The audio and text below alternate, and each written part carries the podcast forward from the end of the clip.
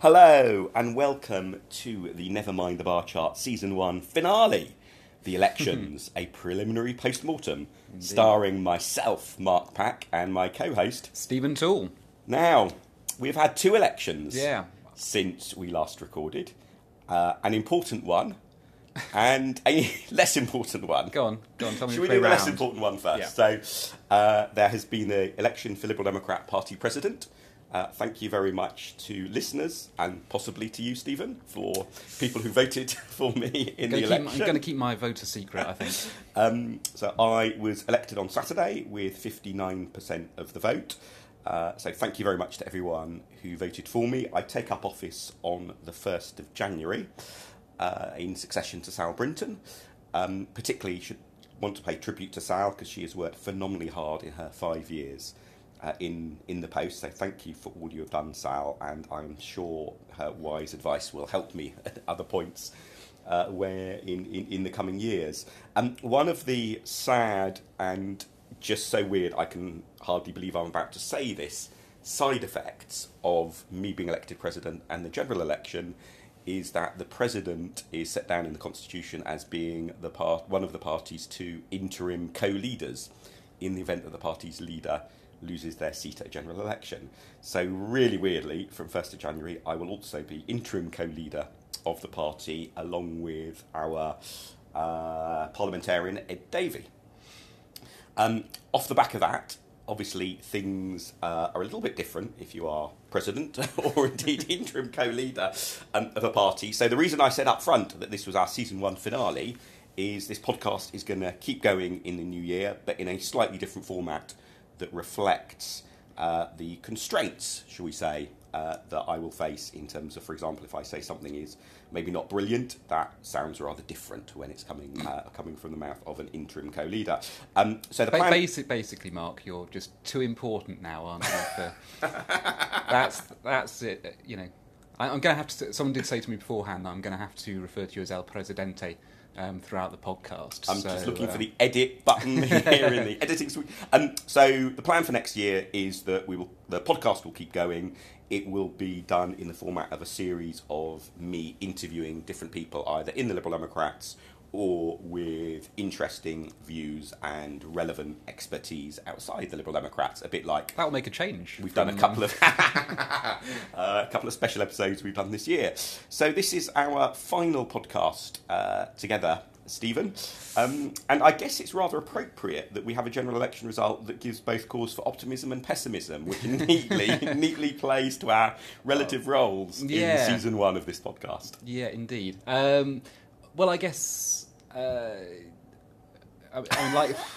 Well, the thing is, That's pretty much a, a, It's a- how do like I election. how do I sum up the fact that um, I'm I was gutted by the result uh, last Thursday, but also entirely unsurprised. Um, and you know those who've been listening to us over the last um, few months will um, realise that I wasn't that surprised on the night. In fact, I think uh, to be fair, the Lib Dems did one seat better than my prediction for them, um, which was ten seats. Um, though I predicted a Conservative majority of 40 rather than the um, stonking 80 that actually materialised. So, yeah, it's that kind of weird dilemma of um, uh, the person trying not to kind of sound, I told you so, but it, it did feel like the last few months have been leading up to this conclusion. the positive element Indeed, there are of some. course there are some. injecting in uh, is the Liberal Democrat vote was up by half, basically. Mm-hmm. Uh, 1.3 million or so more people voted Liberal Democrat, which meant uh, increasing the percentage share of the vote by around four points. Yeah, and I think importantly, I mean, one of the things that I did uh, say, you accused me of this of being pessimism, but uh, I actually thought it was realism and optimism at the same time. Was uh, when Jo Swinson was doing the "I stand before you as a candidate to become prime minister." I was saying that probably more likely it would be go back to your constituencies and prepare for a decent second place.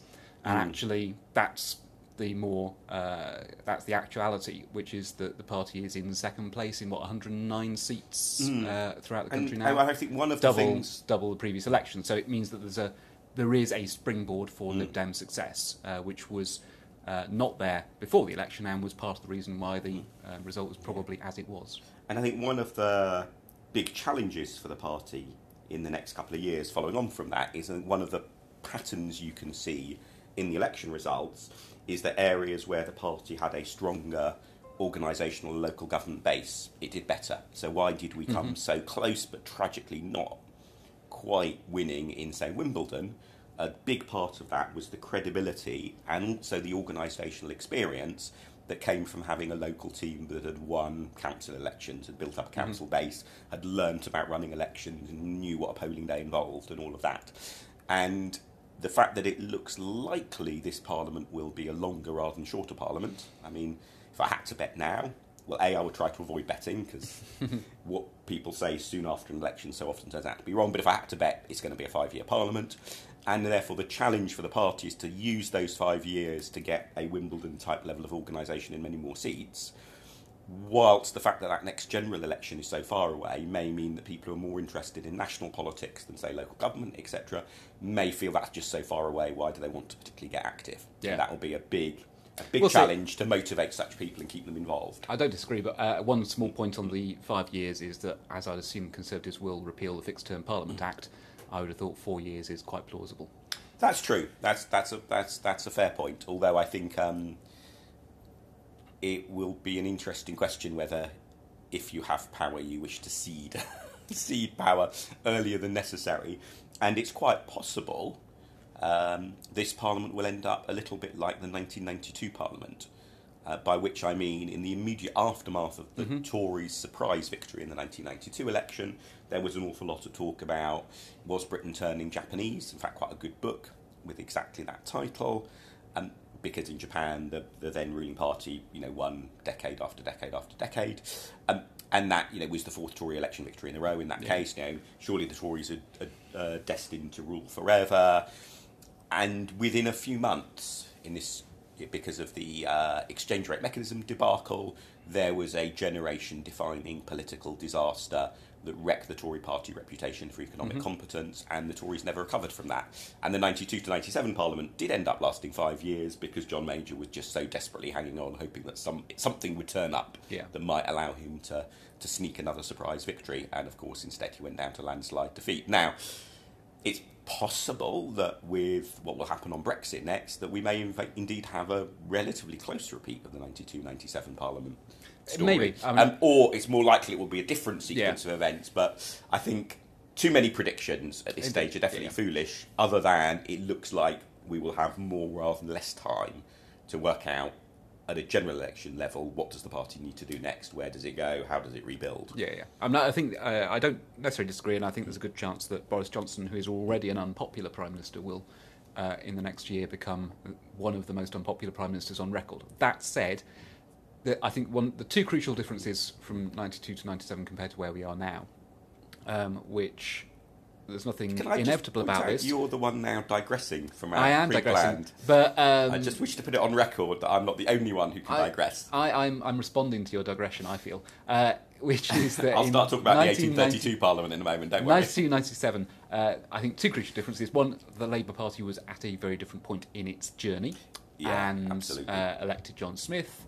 Uh, and then, of course, Tony Blair, and that's uh, you know completely changed Hmm. how the Labour Party was defined. Now, maybe that will happen again in this Parliament. It doesn't feel very likely, but who knows? We'll see. Can I the other, the other question on quest- that? the other, just sorry, just the the one other one was that uh, the majority was very different, Mm. and so uh, John Major won a majority of 26, I think it was, or 21, something like that, and it, it was eroded over time through parliamentary by-elections, so that he kind of ended up hanging on because he had to hang on, and obviously with a, a majority of 80.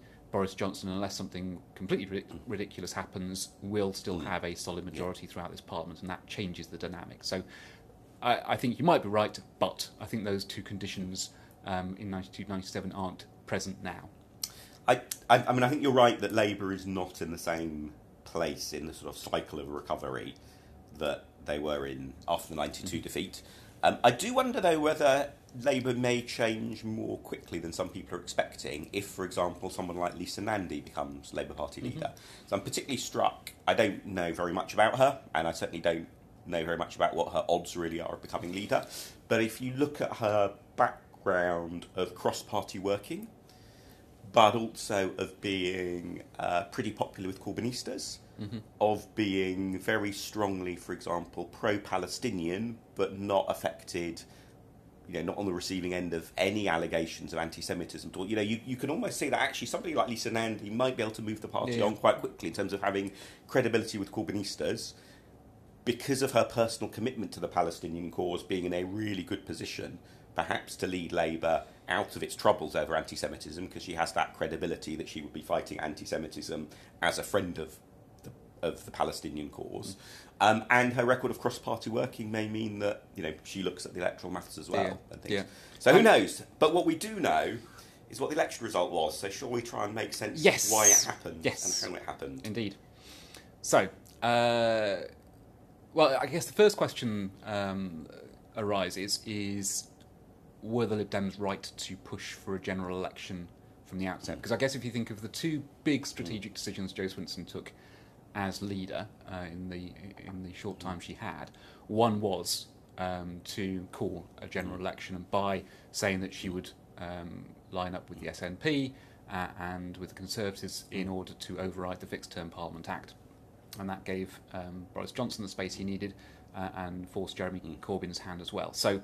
Uh, I mean, at the time, I felt it was the right decision. Um, a couple of reasons, I suppose. One was that it seemed very likely, uh, and I think probably would have happened, that Boris Johnson's Brexit deal was going to get through Parliament uh, one way or another. It was not going to be a comfortable ride, but uh, I think the votes were there to make sure that the deal happened. And so you had to ask, uh, why would the Liberal Democrats then allow that to happen without trying to put in a, a democratic um, stop to it? Uh, and the second was, of course, that the party was um, at the time doing well in the polls, and so it felt like both in terms of the timing and uh, where the party was, it was the right decision. Obviously, in hindsight, it looks like it may not have been the right decision. That said, we don't know the counterfactual. What No. would have happened if um, if Jo Swinson had allowed the Parliament to run its course? Uh, a second referendum almost certainly wouldn't have happened. The votes were never there for it, and I don't believe. I mean, there are people out there, including folk I respect, like Steve Richards, who say that it, it was going to happen. I just don't see how I, the votes yeah, would I've stack never, up. and, and I think I've seen you, amongst others, query him Yeah. on this point on, on Twitter, for example. I've never seen a follow up answer from him that convinces. And, you know, I'm, I'm, I'm very open to the idea that maybe I just don't understand enough about the internal politics of, say, the Labour Party, and there is a sequence of events by which something would have happened that seems to me really implausible. But one of the things that reinforces my doubts about Steve Richards' argument is the way that he doesn't seem to have a actually this is the group of people who might have moved and this is what would make you know that level of detail about uh, to, to back it up um, that would convince. So, so I, I, I broadly agree with you. Um, I, I mean, amongst the what ifs, it's, it's worth remembering that um, one of the big what ifs, perhaps the bigger what if for British politics, is what if those Labour leavers who voted against Theresa's May deal had actually voted for Yeah. it? If Theresa's May deal had gone through, from their perspective, they would have got what they wanted in terms of Britain leaving the European Union with a deal. They would have also avoided a Boris Johnson premiership. Yep. They would have avoided a landslide defeat for their own party. You know, of of possible mistakes. Yep. I think the fact that the Lib Dems decided about having a general election, and it's worth Let alone the DUP. yeah, the is, is a pretty small. Yep. Um, particularly as remember, you know, it was a joint Lib Dem SNP announcement, Mm-hmm. um, and there were and are far more SNP MPs than Mm-hmm. Democrat MPs. In a way, it was the SNP decision that was much the more Yeah, yeah. significant. Yes, Obviously. Lib Dems do at least have responsibility for our own decision. I think, like you, I think um, it really did look like Brexit in some form was going to go through, and if you're against Brexit, you therefore have to try to do Yeah. something to stop Yeah. it. I also think that uh, at the time, as you say, the Lib Dems were doing quite well in the polls, and there were a lot of people saying that. Um, oh, well, this is just all about Brexit. What's going to happen after Brexit to the party? So there was also a sense of if we're going to Yeah. have an election in the Yeah. nearish future, it's also democratically better to have it before Brexit because then, I mean, whatever one thinks about Brexit, it's not surprising my views on it's going to be disastrous haven't changed.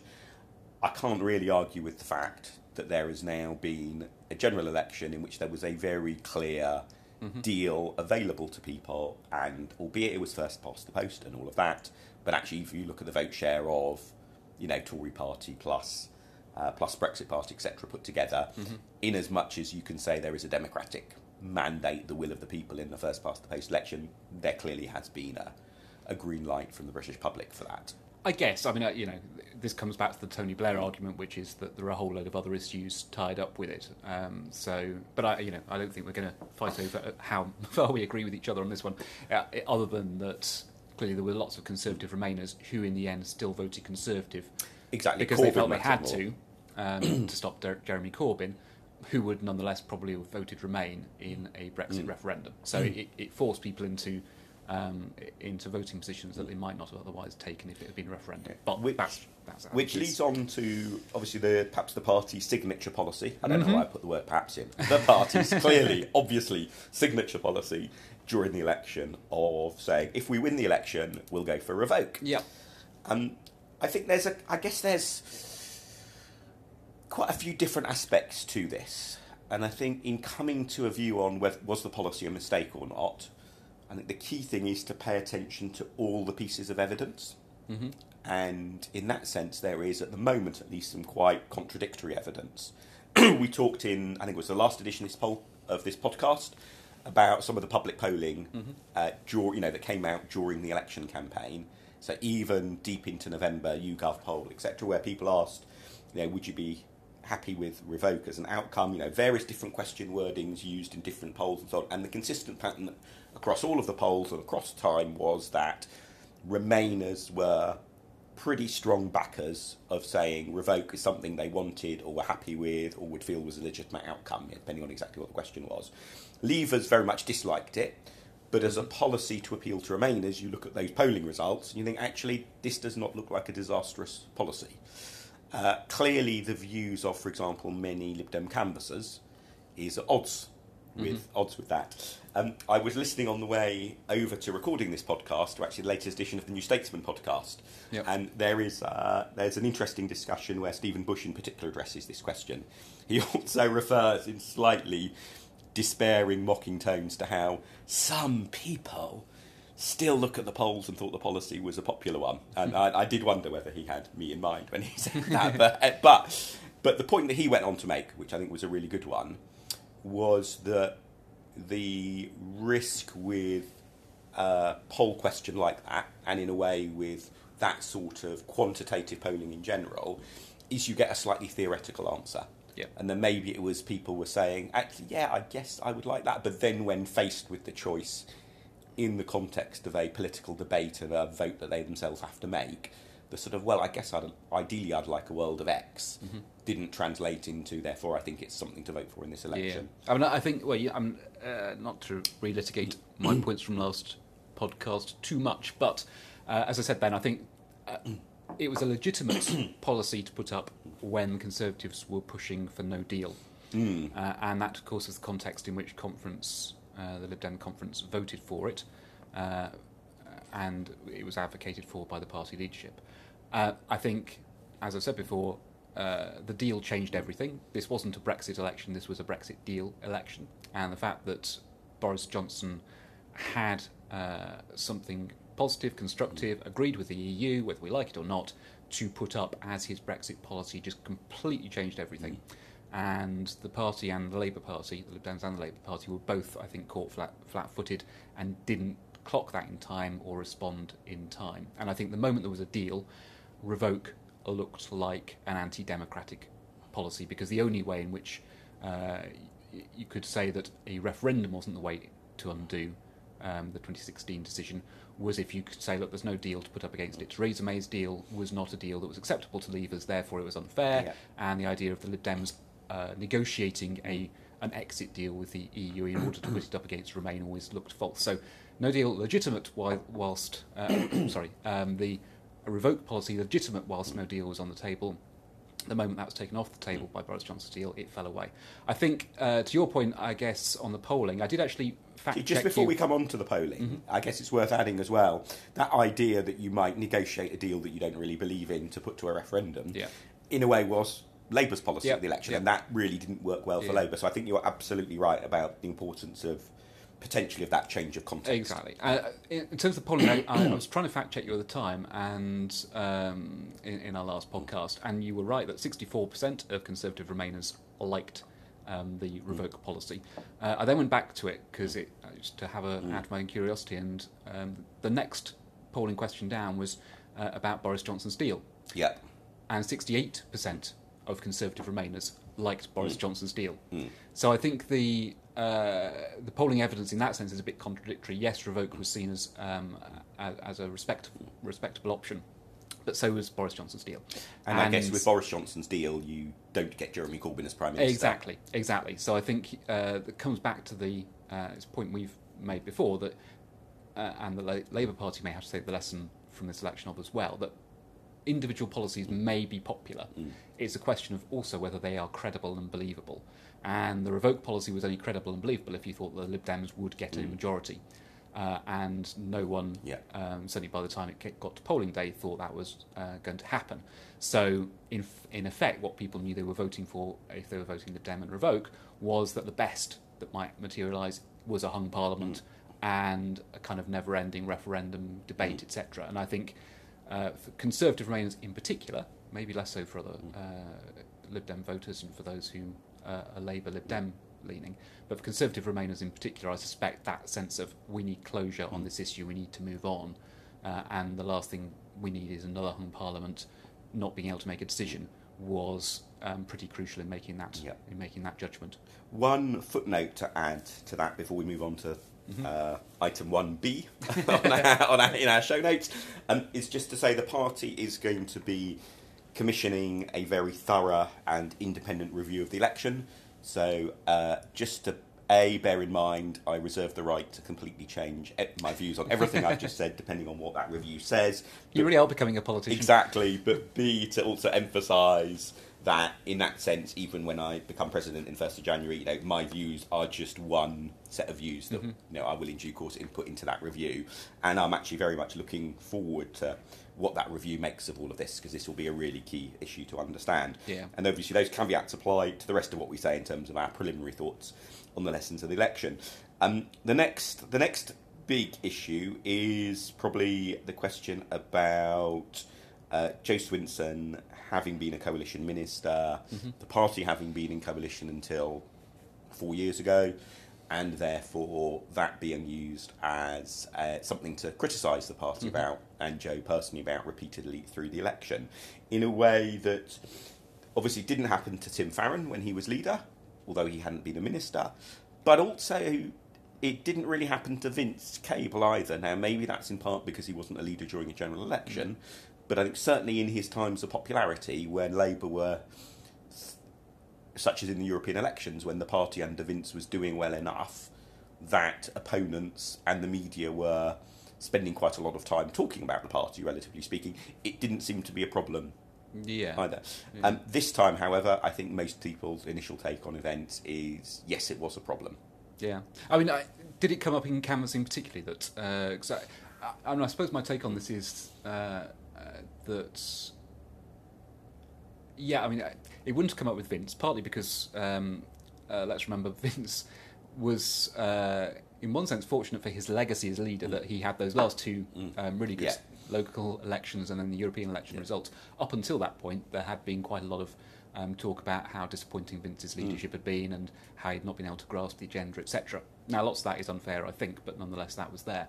Um, I think with Jo Swinson, uh, it was. Uh, I mean, she. This was one of the contrasts, I suppose, that came out during the leadership uh, election between her and Ed Davey, in that Ed Davey was more of a "I'm going to defend coalition robustly," and say, "Yes, of course, we didn't get everything we wanted, but there were these big wins, and uh, you know, I can point to my time as energy secretary and the fact that um, you know this country has now got to the point where it's uh, you know is able to run on renewables is thanks to the work that I did in coalition in a way that would not have happened otherwise.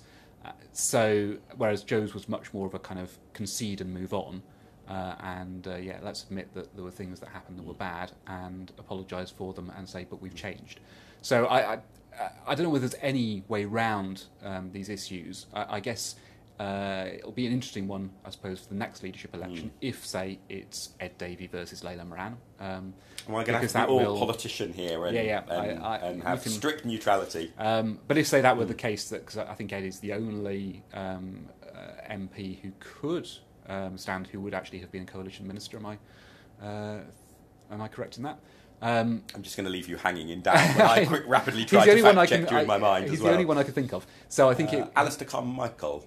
would, Okay, uh, okay. So would as also fall into but unlikely to stand, I'm guessing, um, given he's not stood in previous ones. So um, it's, you know, if Ed stands, he will be the person who has still that coalition uh, taint legacy, legacy, however you want to call it, um, versus a new Hmm. M or newish uh, MP who doesn't have that. So uh, I guess the party will make that decision. Last time, I suppose, in the aftermath of Vince Cable, as you say, having got through unscathed, not having been challenged on tuition fees, I think it's hard to imagine in an Andrew Neil interview he would not have had to defend again the coalition policies uh, in the same way that um, Jo had to.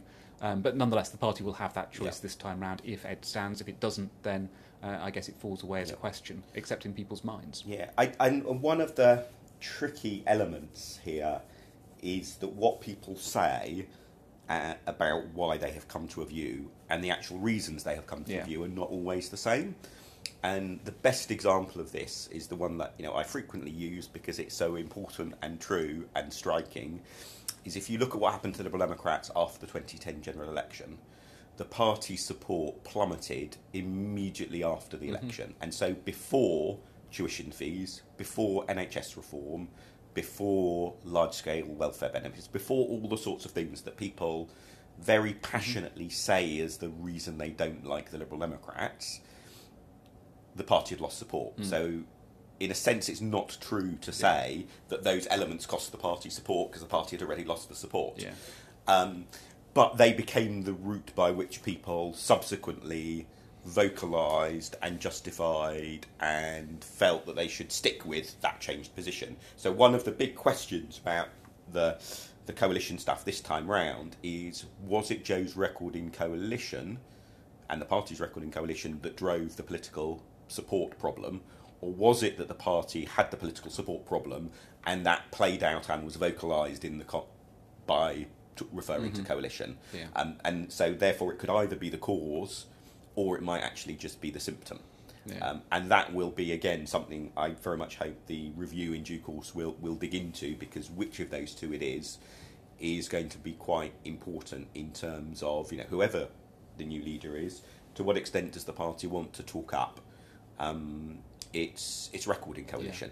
I mean, I guess the other point I'd make, and I can't remember if I'm anticipating now our agenda or not, um, in as far as we have one, is Why, why, why break a habit of season one? exactly um, is that uh, in a sense, uh, and this is a point that I've seen made by there was Andrew Adonis and again by Stephen Bush, um, is that uh, they make the point that actually the leader of the Liberal Democrats really is the leader of the Labour Party, and that in many people's minds the two are quite fused together. So if you think about the last few elections. Uh, the party, um, in its post-merger status, you've got 1992, uh, when it had a disappointing result. I mean, in, in votes now it would seem like a brilliant result, but at the time it was disappointing. And you know, number of seats was what nineteen. Yeah, went So- down But again, we would think, Yeah. yeah, we'd take nineteen over Uh, well, over course. eleven. Yeah, yeah, exactly. Um, but at the time, a disappointing Yeah. election, which um, you know looked like the Lib Dems had had a setback, uh, and then uh, after that, '97, uh, 2001, 2005, 2010, good results for the party. Arguments that it could have done better on uh, in various uh, of those elections, but nonetheless, relative to where the party is now, they were they were incredibly good election results. Um, and of course, what happened during that time is that you had uh, Tony Blair and for the uh, 2010 election, Gordon Brown as the leader leaders of the Labour Party, and so were prime ministers, regardless of what you view their policies as, who uh, were election-winning, successful prime ministers, and were seen as fairly Blair mainstream. Well, well, yeah, even Gordon Brown though, compared to um, sorry, uh, yeah, he didn't win the election, but in terms of his reputation and um, perception of him as a serious, credible. Yeah. politician who could be prime minister, uh, he didn't suffer from that um, particular flaw. So you had, uh, you know, the time when the Lib Dems did best was the Blair Brown years, when people felt safe to vote Lib Dem, knowing that even if Labour Party got in as a result, it wouldn't matter. The times the party has struggled are uh, 92, Neil Kinnock, uh, 2015, Ed Miliband, 2017-19, Jeremy Corbyn. Each of those leaders was viewed, rightly or wrongly, viewed by the public as not great prime ministerial um, candidates. They were also elections where, uh, in f- three of those four, uh, it was thought a hung parliament was quite likely, uh, and therefore that a vote for the Lib Dems was in effect likely to lead to a vote for uh, a Labour uh, leader becoming prime minister. So I think there's been, you know, when you have that dual, uh, that double whammy, I suppose, of uh, a likely hung parliament, perception thereof, uh, and an unpopular Labour leader, the Lib Dems really, really struggle. And uh, it's hard to know what you can do about the former because obviously the Lib Dems will hope for a hung parliament because that's the best Yeah. uh, short term step the party can get. But it is not in control of the party who is, gets to be Labour leader. And I guess for older listeners, we could throw in 1974 and 1964 as elections, Which you remember well, which Mark. eh, absolutely, which which fit that pattern Yeah. uh, that you've made. And I mean, it strikes me there is therefore both a there is a complacent and pessimistic conclusion one can draw, which is that the basic big picture story of the Liberal Democrat problem in this election was a traditional two party squeeze. Yep. And I say it's a complacent problem because if you say that that was just a big, sorry, complacent uh, lesson to draw, because if you say that was just a big underlying structural problem, it then immediately allows us to excuse all sorts of other possible mistakes or failings or misjudgments because it's all in the context of actually Sure. there was this big factor.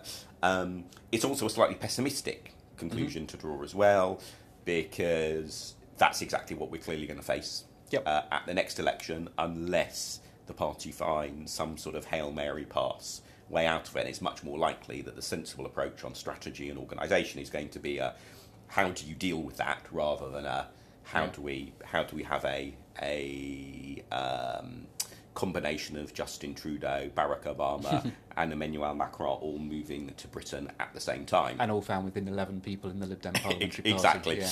Um, I, I, I and, I think there's some truth in in how important that overall factor is. And again, one thing I think that we will need to put a lot of work in into the party is to, is is how do we break that two party squeeze? And Paddy Ashdown's answer, in part, was maybe one should say Paddy Ashdown and Chris Rennard's answer, in part in 92 to 97, was to run a target seat operation of an effectiveness that was way beyond what the other parties were able to do. Question are we able to in some way find a campaigning magic ticket of a similar form? And the other element of that political strategy uh, was essentially cozying up to a labour party but it was a labour party that was heading towards Yeah. rather than away from Yeah. the centre ground whether the party has the choice the option to go for that if it wishes we don't know because it's partly out of our control plus of course and hopefully we will see this play out in a in a good leadership debate, uh, a good leadership election, and the debates around that. You know, there are arguments the other way as well, and uh, hopefully we will. You know, the, the leadership contest will provide an opportunity for the party to have that Yeah. have that debate. Um, and it's why I think a lot of the initial reactions from people is to say the party should take more rather than less time to conclude its leadership election because we need to work through these sorts of Yep. issues. Evidence is important in that. Just the ability to get some sleep and therefore begin to think about these issues with a clear mind and so on is important in that. Yeah. Um, but there will be lots of interesting debates in 2020 on that score, Yeah. I'm sure. Yeah. Is there anything uh, within the Lib Dem constitution which says that the leader does have to be elected within a certain time frame, or is that something that uh, the federal board can put set to one side and so allow for you know six months? Um, Uh, so or- there is a lot of flexibility because there is a fixed timetable, uh, a minimum, maximum ti number of weeks the election must take from when the election commences. But there is some discretion over when do you say the election commences. So it's not that the timetable kicks off automatically when a leader ceases being leader. okay. Um, so there is some flexibility. Um, it is most likely that the timetable will be agreed by the new federal board at its sort of first meeting in January. So listeners, watch out for news on that in due course.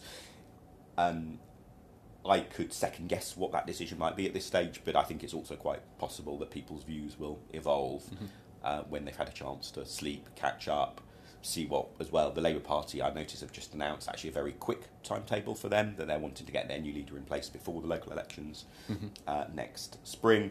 Uh, so who knows? Yeah. Views in the party may change and may evolve by the time the federal board makes that decision. Yeah. Um, now, one of the And obviously, issues- I will be pitching for uh, leadership election in 2027.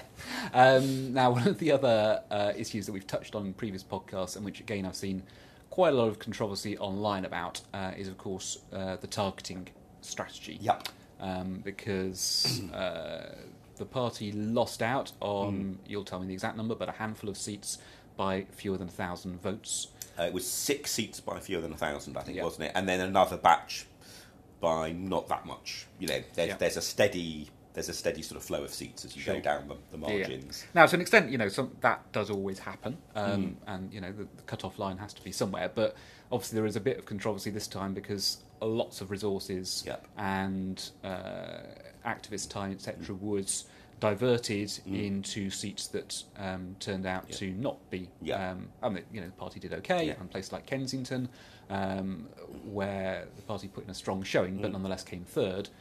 Yet a lot of time was Yeah. taken up um, going into Kensington. Would that have been better placed Yeah. going into Carshalton Yeah. and making sure that Tom Brake didn't lose, um, etc. So, I mean, what's what's your sense of whether or not the party got So, its targeting um, strategy right? So uh, some preliminary provisional thoughts, again subject to proper rigorous analysis by the election review team next year. I think firstly, the party did deliberately make a gamble on trying to achieve a breakthrough to stop Brexit rather than to play safe and go for a small incremental advance. I think particularly in the context of trying to stop Brexit, that gamble was the right one to make. I mean, I'm thinking, you know, I was sat in meetings where I could have said, no, this gamble is massively foolhardy, we mustn't do it. Who knows whether I would have persuaded people if I'd said that. But there are definitely things I look back on and think where I've made mistakes, you know, wish I'd done something different. Actually, that isn't one of them. I think if.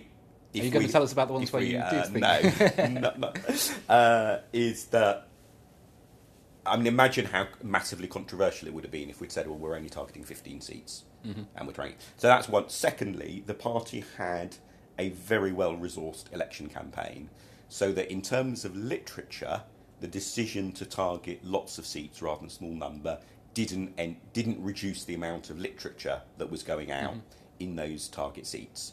Um, so definitely, you know, you might think, well, the party should have put more effort into, say, Jo Swinson's seat, but you look at the volume of literature voters were receiving.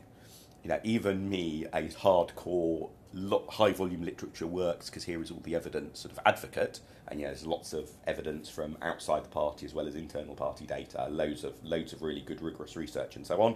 But yeah, if we had say targeted half the number of seats and therefore doubled the volume of national direct mail and door to door delivery stuff, even I would concede I think we would have been testing to distraction this idea that there's not no such thing as too much literature. You know, you, you, you would have literally been having multiple items of literature through people's letterboxes every day for, Yeah. for a lot many days. Um, but volunteer capacity is a very important Yeah. exception in, in that sense that there were people who were within easy travel distance of seats that we lost by small margins on polling day, for example, who were campaigning in other seats.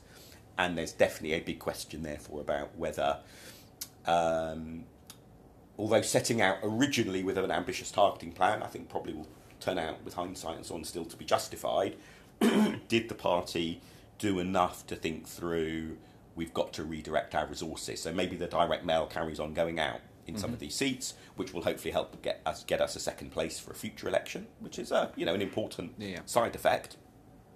But maybe we should completely shut down the volunteer campaigning activity and redirect it.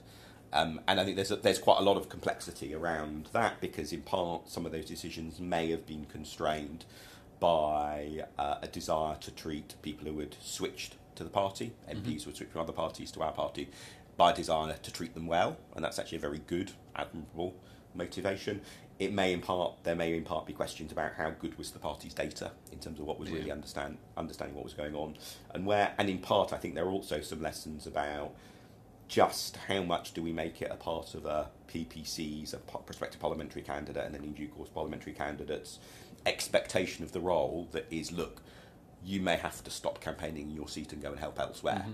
because there's understandably often a lot of instinctive pushback from candidates. That said, massive praise is due to the many parliamentary candidates who did go and help in seats mm-hmm. other than their own. They often were sensibly discreet about it, not you know not sharing selfies on social media of them canvassing in a seat other than their own. So a lot of them, I think, probably are not at the moment getting as much credit from party colleagues as perhaps they should do. But really, really impressive to see so many you know parliamentary candidates uh, out in seats, for example, on polling day, many, many miles away from their own constituency. That was a you know a, a really a really good thing that we need to build on. Um, so I think the broad question answer to your question is I think the the, the go targeting big probably was right. Where it went wrong, when it went wrong, should we have spotted sooner? Should we have therefore tried to redirect more volunteer resource? I think are all questions TBC. Yeah, and was there any? Cause I, not, I saw this uh, made, comments made on social media that uh, the uh, those who had defected to the Lib Dems kind of got preferential treatment, and that it should have been, uh, you know, when it was obvious. I don't know whether it was obvious that uh, a couple of those were not going to win. That it, you know, those resources should have been reallocated. I'm, gu- I'm guessing from what you're saying that you don't think that would have. A was the case, or B that if it was the case, that it would have made enough of a difference in any case. But Yeah, I, well, I think in answering that question, we need to separate out things like the direct mail and the literature mm-hmm. from volunteers canvassing and then on polling day knocking up, because I think the former not Uh, a problem. Not a problem. The party Yeah. was sufficiently well resourced, and the fact that you know in some of these seats that we didn't win, the party nonetheless has got a good second place is actually useful for the future. And in that sense, if you'd said, "Well, should we spend this money on getting a second place in some seats um, or not?" Well, if we're maxing out the amount of money we're spending in the seats that we think we've got a chance of winning, you know, you'd say that's the right decision to Sure. make.